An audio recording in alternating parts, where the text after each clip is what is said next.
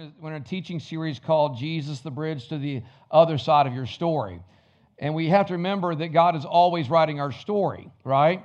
It, it, he's not done yet. As one of my great friends, David Crabtree, who's been here and preached in the past before us, says, he always says, Mike, the final chapter of your story's not been written yet.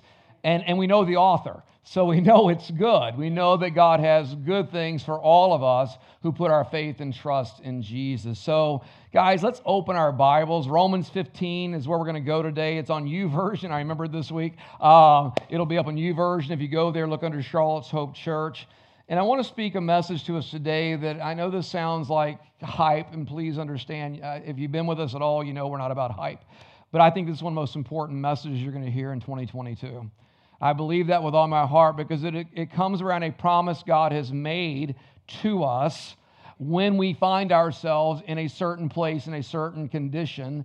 And it, and it speaks to us both as a church, as families, as individuals. And I'm so excited to, to bring this into our lives today because we've been talking about this bridge that Christ created when he died on the cross for us a bridge to God's presence.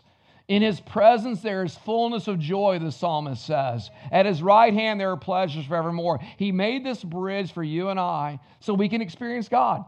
That he's not this uh, nebulous figure that we all just talk about but don't know. No, he is our Father God. We have relationship with him, and he brings us peace. We talked last week about how this is a bridge to transformation. We, we are not saved and then we just hang on until Jesus gets back. No, He is shaping us, changing us, expanding through us His vision of our lives because He created us to know Him and to make Him known. So again, we, we see this transforming work happening. And now today, I want to just talk about a third piece of this that wasn't part of my plan. How many know God's plans are not always our plans, right? Wasn't part of my plan until I'd already written the sermon for this week, and Wednesday God said no. And I said, okay, I got a little more work to do. But the work wasn't hard because when God's laying it out, it just flows from Him to us. And today I want to speak about Jesus being the bridge to unity. Jesus being the bridge to unity. Romans 15, verses 5 through 6 uh, says this May God, who gives this patience and encouragement, help you live in complete harmony with each other as it is fitting for followers of Christ Jesus. Can we just say amen there for a second? Then all of you can join together with one voice, giving praise and glory to God, the Father of our Lord Jesus Christ. Now, when you read that passage, and he says that you will learn to live in complete harmony with each other, if we are honest to ourselves and our humanity, we'll say, Pastor, I'm not sure that can happen. We've proven that over the last two years. We're not sure that can happen. But how many know that God has promised unity among his people, and out of the unity flows blessing that we all want to receive? You see, as you read this passage, it's incredibly counterculture, cultural, because everywhere we look, there's division. We can't talk about anything without division. I, if, I, if I say the word politics, I'm afraid y'all are going to get triggered and like, I can't go to that church anymore. Right? But yet, God has called us to unity. And He's made promises to our marriages, to our families, to our church, to us relationally, individually, when we learn to honor the very thing Christ came to give us. Listen, there, there's so much around us that can separate us, but Jesus puts us together. We can get separated about things that we should not be separated about. We should not be separated about whether we ought to be about racial justice, somebody. We should not be separated about that. But can I tell you, Satan separated the church over that. Heart of God is grieved. We should not be separated over the fact there are inequalities in our society, then we need to be part of that. That's why we feed, that's why we engage. Christ came to give us unity about that.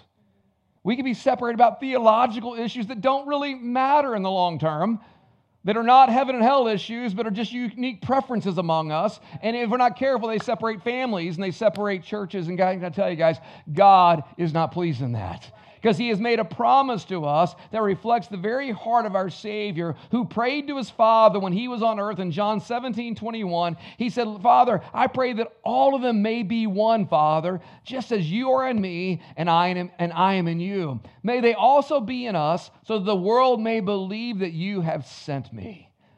Can I tell you something about unity today? Unity is what gives the message of Jesus a launching pad. It gives Jesus a launching pad for the message of unity. I was thinking about that and I had this weird random thought, so forgive me for a metaphor that maybe won't work for you. But uh, last week we were, we were mark- telling you about a, a, football soccer game coming up, and I'm laughing. Because I, am about American. I love soccer, but can I tell you, I was raised in the South. I played, I love football. And if you follow the draft and everything, it's about a football week, right? And I don't know why this weird imagery came in my mind about this launching pad for Jesus. Have you ever watched a competition with cheerleaders? Have you ever seen a cheerleader competition? And when they do crazy stuff, I would never let my daughter be one of those. I'm sorry. Uh, even though she got beat up in volleyball, I'm, they would, you see them, they take a young girl and they're like, one, two, and what do they do? On three, they throw her up in the air and they're all hoping, like, oh, God, I hope she lands right, right? And you know what? It goes pretty well when they all do it in sync. But can I tell you, when one of them launches on two and the rest on three, their poor girl's going to land on her head and everybody's going to get hurt. And in the same way, when a church or a body or a family is dysfunctional without unity, the image of Christ we're throwing out for the world to see looks nothing like him. And people get hurt. And people get broken. I was going to show a video, but it was just too cruel. I couldn't do it.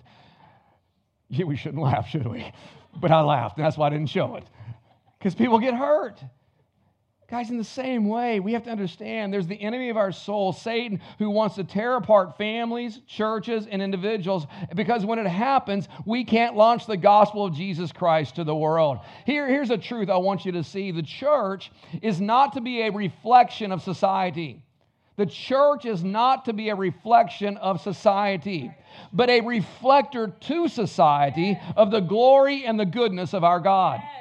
We, we ought to be a mirror out to our community, out to our world, saying, This is what Jesus looks like. And this is what it looks like in our marriage, it looks like in our family, it looks like in our church when He is preeminent over all things. And Paul was writing this message in Romans to an incredibly diverse audience backgrounds, ethnicities, places, experiences. And he was saying, look, there is a value to this unity that God has promised to us, but we've got to work hard at it. Even in the understanding of unity, we get it wrong sometimes. Can I tell you, unity is not sameness? We're bad about that in the church. We will segregate the church in so many ways so that we can have sameness, but that's not unity. Unity should look like what heaven looks like, amen? Because unity is about the body of Christ, the beautiful creation of God coming together and working something in us. Here's a working definition for you for unity. I should have put up on the screen, I didn't, but it says this People who are different. How many know you're sitting next to people who are different? I'm looking at this front row here. Anyway, people who are different, headed in the same direction to achieve a common purpose. Let me say that again if you're writing it down. People who are different, headed in the same direction to achieve a common purpose. Forgive me for the football analogies again, but yesterday was the draft. Everybody thinks there's certain players that are better than everybody else, right? But can I tell you, the Panthers, someday will win, the Panthers are individuals with different gifts and talents and assignments pointing toward the same goal line. Their differences are necessary if they're ever going to win. Can I tell you? You can put 12 Tom Brady's on the field, and you know what the score will be at the end of the day? He will lose by 150 points to nothing because one position doesn't make a team. It takes the big old fat boys up front to guard him or he'll never complete a pass for anything. In the same way, in the church, we have this unique difference of gifts and perspectives and backgrounds. And when God puts it together, He shows the world here's the beauty of Christ. Same people, very different, pointing the same direction to achieve a common purpose. And it's the same in your family, it's the same in your company, it's the same in the church. For without unity, God's blessing, power, presence, and favor upon a church or upon you individually is impossible. Say, Mike, how do you know that? Because the promises of God's word have been made yes and amen through Jesus Christ. And in Psalm 133, beautiful picture of unity, he gives us this promise. Psalm 133 says, How good and pleasant it is when brothers live together in unity. Is that not true? How good and pleasant it is. It's like the precious oil poured on the head, running down on the beard, running down on Aaron's beard, down upon the collars of his robe. What's that about, right? Aaron, the first priest of the children of Israel, was anointed, called out, separated. And in the day of his blessing, they poured oil over his head as a symbol of the Holy Spirit, saying, When we walk in the direction God has us to walk in, there is anointing that rests on us. Where there is anointing, there is power. The word says this where the anointing of the Lord is, there is freedom. And so many people need freedom in different areas of your life, but we don't receive it unless the anointing flows over us, and the anointing is found where there is freedom. It's as if the dew of Hermon was falling on Mount Zion. Who is Hermon? Who is Zion? Quick picture for you Mount Hermon is the tallest mountain in Israel, it's snow capped most of the year. Fact, the, the Jordan River and even the Sea of Galilee, they, that's the headwaters that come out of that, as, as opposed to Mount Zion, which is in the desert. It's dry, it's arid, there's no life there. He says, where there is unity, it's like the blessing of the flow of water, of snow, comes down to that dry place and brings life wherever it goes. And can I tell you, there is no difference in that than it is in the promise of what God wants to do in us. Because he says, when there is unity, look at this, for there the Lord bestows blessing, even life forevermore. In a different translation, in ESV, it says, for there the Lord commands his blessing and life forevermore. How many want God's blessing in your marriage? How many want God's blessing in your life, in your parenting, in your church, in your business? Can I tell you, it's not going to come unless there's unity. Because the unity opens the door for that. That's why the Apostle Paul wrote to the church at Ephesus in Ephesians 4 3. He said, Make every effort to keep the unity of the Spirit through the bond of peace.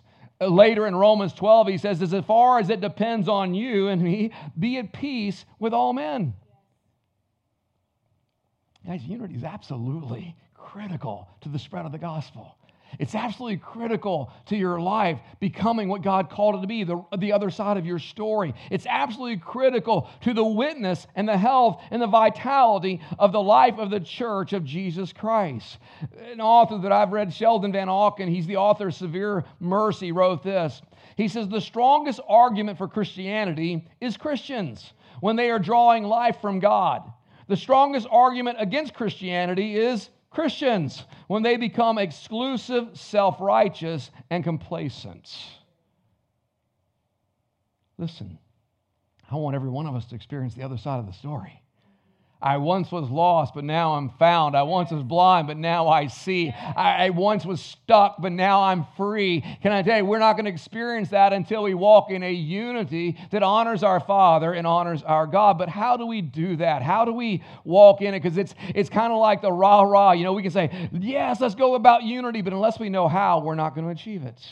And Paul lays out in Romans 15 a pathway to unity that I want to share with you today. And I, and I wanted to get a hold of us because I'm telling you, this message is going to make a difference in your marriage, in your family, in our church, in our witness, and what God has for us in the days ahead. So, how do we bring unity in the body of Christ? How do we bring unity in our marriage, our family? It starts in Romans 15 1, and he says this We who are strong ought to bear with the failings of the weak and not to please ourselves.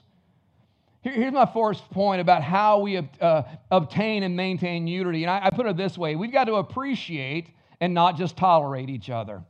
We've got to learn to appreciate and not just tolerate each other. Listen, as a church, we are in a place where God has called us.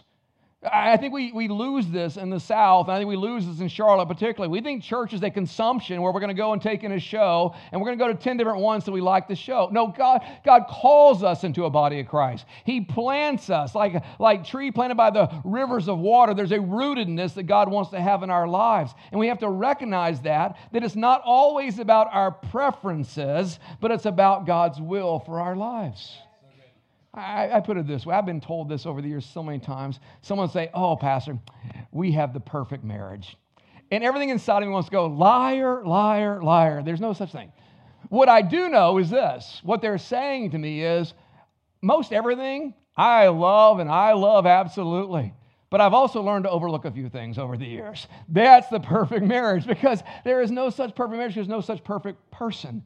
In the same way, church will never be perfect. But if we all sit back and make a critic of what we don't like and actually follow only our preferences, can I tell you, the gospel is going to be squashed in that place because of us, not because of God. And it's the same in your marriage, it's the same in your family. You want God's blessing over your marriage? Get unified. Have a goal, have a purpose walk as one. But to do that, we have to learn to appreciate and not just tolerate. The Bible says we have an obligation to bear with the failings of the weak. Listen, we've got to be careful that we do not put preferences over the gospel or the evidence of salvation. But this grace disruption we've walked through over the last couple of years has caused many in the local church to forget this altogether and just make it all about them and not about us. So, who's weak? When you read this, as those that are strong need to bear the failings of the weak. And what do we do? We're like, oh, we're the strong. That's what he's talking to, right?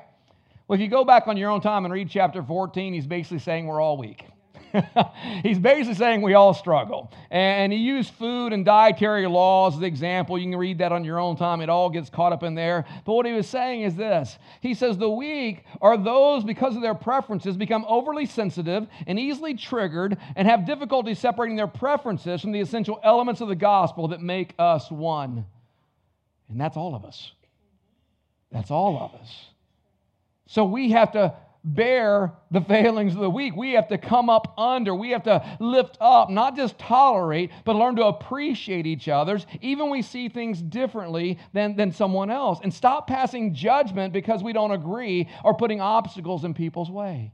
Because that's what was happening when you read Romans 14. It was all about whether they should eat meat or not, or whether they should eat vegetables or not. We eat everything. Come on, people. But anyway, it, it, it, we see this in a way that says, look, we got to learn to appreciate. I'm so thankful for the beauty of the body of Christ as we're not all same. Sameness would be boring. Sameness would get old. Sameness would just have no flavor. Come on, it's like a vanilla milkshake. It doesn't work. You got to have some flavor to make it life.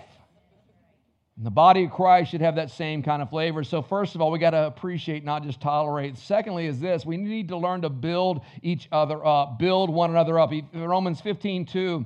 Each of us should please our neighbors for their good to build them up. Each of us should please our neighbors for their good to build them up. How many know the world does a good job of tearing us down? We do a good job of tearing us down.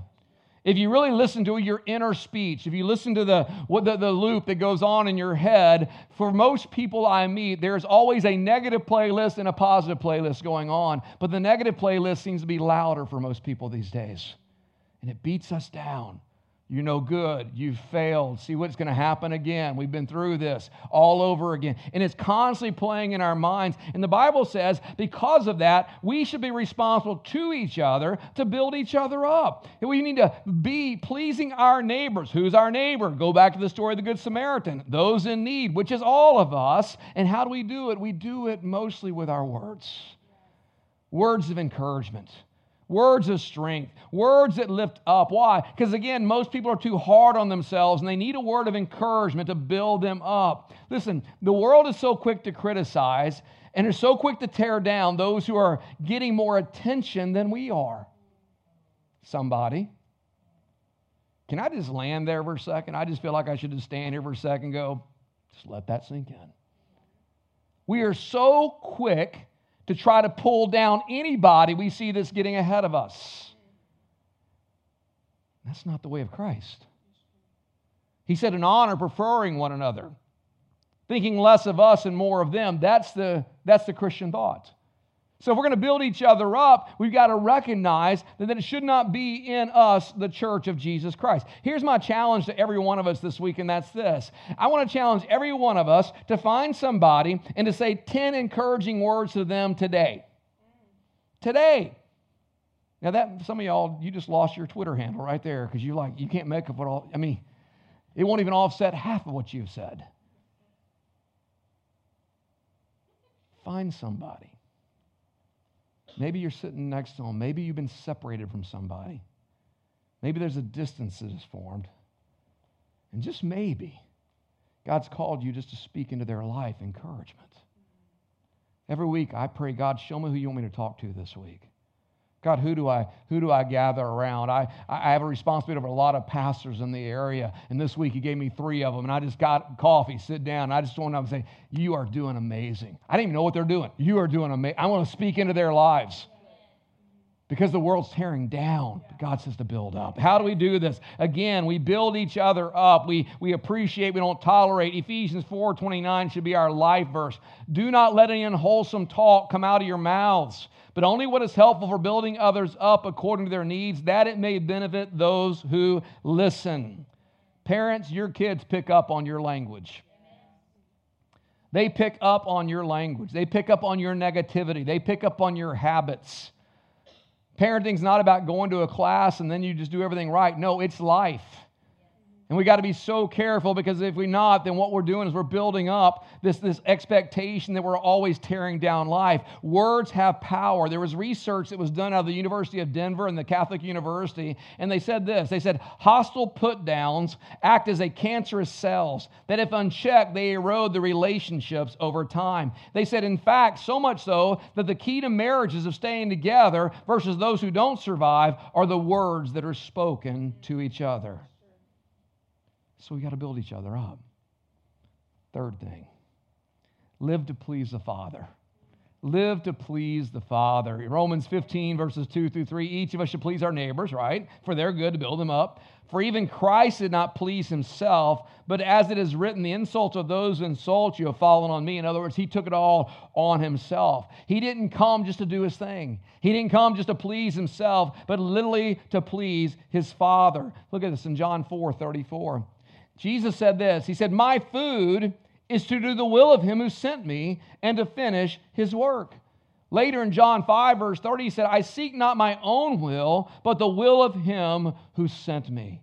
The whole life of Christ, when you study the Gospels, was all about, I'm here to do the work of the Father. I'm here to do the work of the Father. I'm here to do the work of the Father. Not my will, he prayed, Lord, but yours be done. When he, when he knew God could have done some things differently, he said, But Lord, I submit to you. Why? Because of his love for the Father. And can I tell you, in the same way, our love for the family of God shows our love for our Heavenly Father. When we're tearing down another believer, we're tearing down the creation of God. When we're criticizing a, a, ministry because maybe we don't like the way they do a few things, can I tell you, we're criticizing the work of God. They're, they're, can I tell you, our God is bigger than denominations, bigger than personalities, bigger than theological differences. And we should be celebrating the kingdom of God because there are no competitions in the kingdom of God. We, we, are, we are surrounded. You should come out on a Thursday night and just see the fellowship of the believers of this area that nobody's out here wearing a t shirt promoting their church. No, we are, we're Hope Street. We're doing one thing together. Why? Because unity opens the doors for the gospel to flow. Yes. In the same way, you may have come out of a church and you're like, well, you know, they didn't do a lot of things right and I didn't like that. Get over it. And don't bring it here. Because if we don't deal with things up front, we carry them with us whether that's into our marriage from office or into our church or somewhere else. Is it okay if I preach this way today? Because I'm convinced, guys, this is one of the most important messages in 2022 because it's got to change. We cannot relive 20 and 21 again as the body of Christ and have any impact in the kingdom of God around this nation. If we're going to get caught up again in all the mess that we walk through and let it separate us instead of drawing us together in unity and saying we may see things differently, but we are one and we walk as one and building up others around us. See, a lot of unity or disunity depends on who we're trying to please. If we're pleasing the Father and we're going after His will, then we will always be in the place that builds people up. Because, can I tell you, He will never, His will will never run contrary to His word. And his word speaks about building people up always in honor, preferring one another over ourselves, our opinions about anything. Anything. I got opinions. You got opinions. At the end of the day, compared to God's word, our opinions don't matter because his word never changes. I have preferences. You have preferences. At the end of the day, they don't matter because the Word of God gives us a clear way of worshiping and serving Him with spirit and in truth. And when we live to do the will of the Father, the world will notice. Because one of the keys to unity is living to please our God and to encourage others. Say, how do we do that? Four step. I know I got a lot of steps today, but it takes a lot of steps for us to finally get a hold of it. And that is let God's word strengthen and encourage you. Let God's word strengthen and encourage you. One of the things that we study as ministers and we found to be true coming out of these two years of season that we're all like, what happened? One of the things that came very clear in our surveys and all the studies that were done is this is people were not spending time in God's word. They were getting a little nibble on Sunday and that was enough. Or a proverb for the day, but that was it. No, we've got to be people of God's word because God's word does something in us that we can't do ourselves. Look at this in verse 4 of chapter 15. For everything that was written in the past was written to teach us. Those that want to do away with the Old Testament, stop it. There are lessons there for us to learn, to know who our God is, and to see the consequences of sin, okay? It was written for our, our and oh, by the way, the early church and the early Christians didn't have the New Testament anyway. And yet they were turning the world upside down. You know why? They had the love of Jesus and the power of the Holy Spirit. And I'll tell you, those two things will change your life. And they'll turn the world upside down again. But he said they were written to teach us so that through the endurance taught in the scriptures and the encouragement they provide, we might have what? Hope. See, when you're in the Word, it gives us endurance. When the Word is your life, it gives you the ability to stand when everything else is falling apart around you. It tells you that it is worth it to stand even when others around you are falling apart. There's that endurance. It gives us encouragement because it reminds us that God walks with us by His Holy Spirit. He comforts us through the Word of God. He promised to never leave you nor forsake you. Man, come on, what a promise. And it leads to hope. And of course, we love right? Hope, the anticipation of what God is going to do. And I just wrote my notes big, do it again, Lord. Because what He's done before, He can do again, and that should be our cry, church. Lord, turn this nation upside down for you, Father. Turn my family back to you, God. Turn my, turn my, my, my neighbors, oh God. There, there may be hostility over a, a stupid yard sign during political season, but you know what, God? Forget all that. We want to know that Jesus Christ is Lord to all of those around us. So don't get lazy about reading God's word. It gives us the things we need encouragement, endurance, and hope that will bring us to unity. Fifth step, I know. I, when I have more than two steps, I'm like, shame on me. But I have seven, and we're going to make it, all right? Number five, let God's power develop maturity in you. Verses 5 and 6 May the God who gives endurance and encouragement give you the same attitude of mind toward each other that Christ Jesus had so that with one mind and one voice you may glorify the God and Father of our Lord Jesus Christ. I love the way the message translation put it. May our dependably steady and warmly personal God develop maturity in you so that you get along with each other as well as Jesus gets along with us all. I never, you ever thought about that? Jesus gets along with us. Do you know that God loves you? Do you really know that? Do you know that He also likes you? There's a big difference, isn't it? I've had people tell me that about other people in, in the body. Oh, I love them. I just don't like them, Pastor. Right? You know, we're going to tell you there's a disconnect going on right there. there. There's something not right when that's the heart attitude, all right? You may not like something they do, but you got to learn to like them. And oh, by the way, if Jesus gets along with us, he's the same yesterday, today, and forever, so he doesn't change. And he knows us inside, he knows us out, and he loves us more than we can imagine. And in the same way, if we're going to represent Christ, we have to have that same mindset that God will develop maturity in us as we obey His word, no matter what the consequences. To love someone when it hurts, to love them. To love someone through a hard time instead of just criticizing them, stepping on them. To, to love people when they change, even. And say, I'm not going to give up on you when you go through a hard place. You see, we can't create maturity in ourselves. It's God who creates it in us. But let's measure maturity properly, okay? Because biblical or Christian maturity is not measured by how much of the Bible you know and can quote, or, or how long you pray, because you can babble like the heathen, the Word of God says, for a long time, or how long you've been a believer. I, I know people that have been in church for 40 years that are mean as a snake. Come on, somebody. They ain't got nothing, they just show up. Your maturity is not measured whether you speak in tongues or have spiritual gifts that are outward. Are valuable, these are all good, but the mark of the maturity of a believer is simply this how well we get along with each other. That's the mark of maturity. How well we get along with each other. But we will never do that unless we're planted and rooted.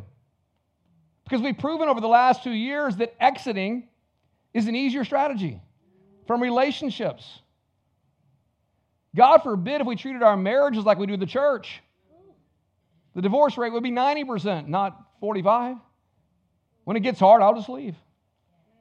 When I can't disagree, I'll just I agree, I'm just going to leave.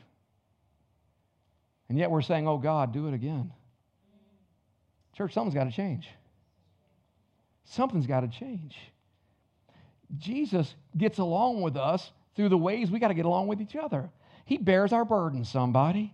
He, he, he empathizes with us when we're going through hard times. He encourages us. Praise God. That brings us to one. He loves us. And oh, by the way, He is patient with us.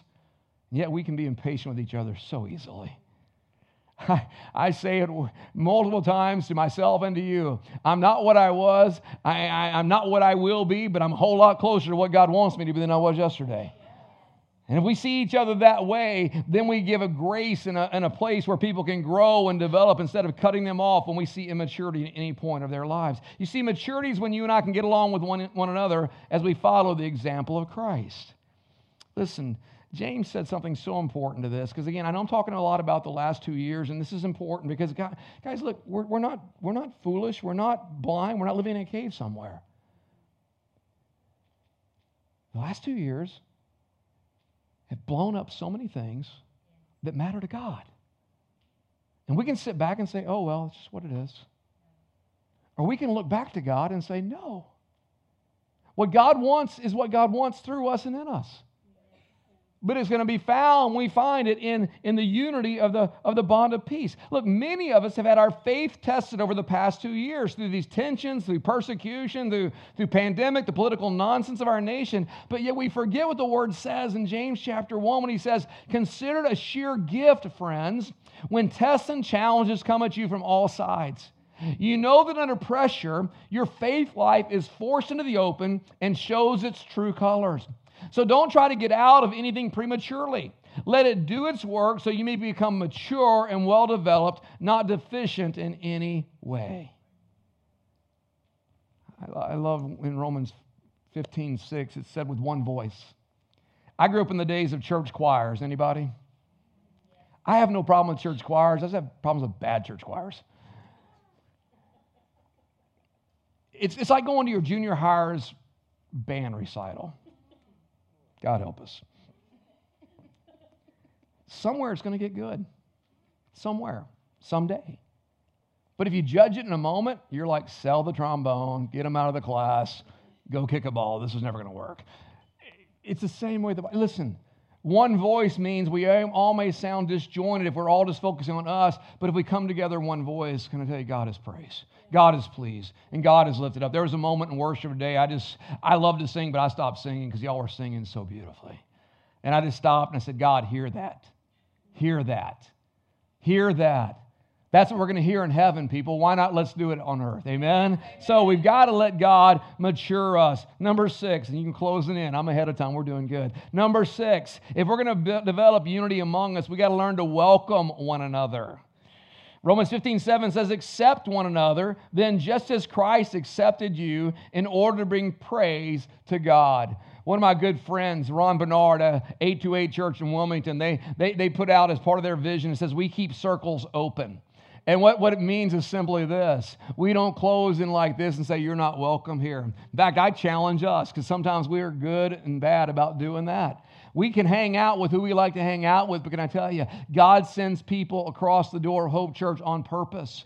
And if we don't open our circles up, if we don't make room, if we don't stand in that place of saying, You are welcome here, you, you, are, you will be loved here, you will be appreciated here. But if we do this, we're saying, Move on along, please. Go find one of the other 980 something churches in, in Charlotte. No, we need to keep our circle open and grow more loving and gracious because when our circles include others that think not always the way we think, it makes us better. I'm on a silo busting mission in 2022. Church, if we're going to live in our silos, we will not represent Christ at all. But when we learn to listen to people that think differently than we do and love them, and we learn to get around people that see things a little different than we do and let it challenge us, then we're being like Christ. But if we cut them off at the knees and go, oh, how dare you think that way, we're being like Satan, who came to steal, kill, and destroy. It's got to change. It's got to turn. It's got to flip. Gosh, I, I, I, I my, my lovely wife, she's gonna on the way home, like, man, you were preaching at them today. I know, I know, and it's hard for me to preach at us because I'm preaching to me. I know what it's like these last, I know what went on in here these last two years. I know what went on in here these last two years. I know how easy it is to slide into a silo and say, y'all just stay out. But that's not the call of God on the believer.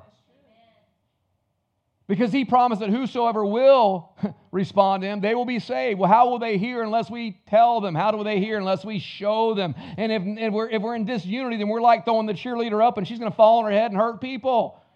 In the same way, the gospel is going to go up and people are like, we don't want anything to do with that. That looks like you're a political party instead of the body of Christ. Or that looks like you're against everything that, that we need to talk about instead of the body of Christ.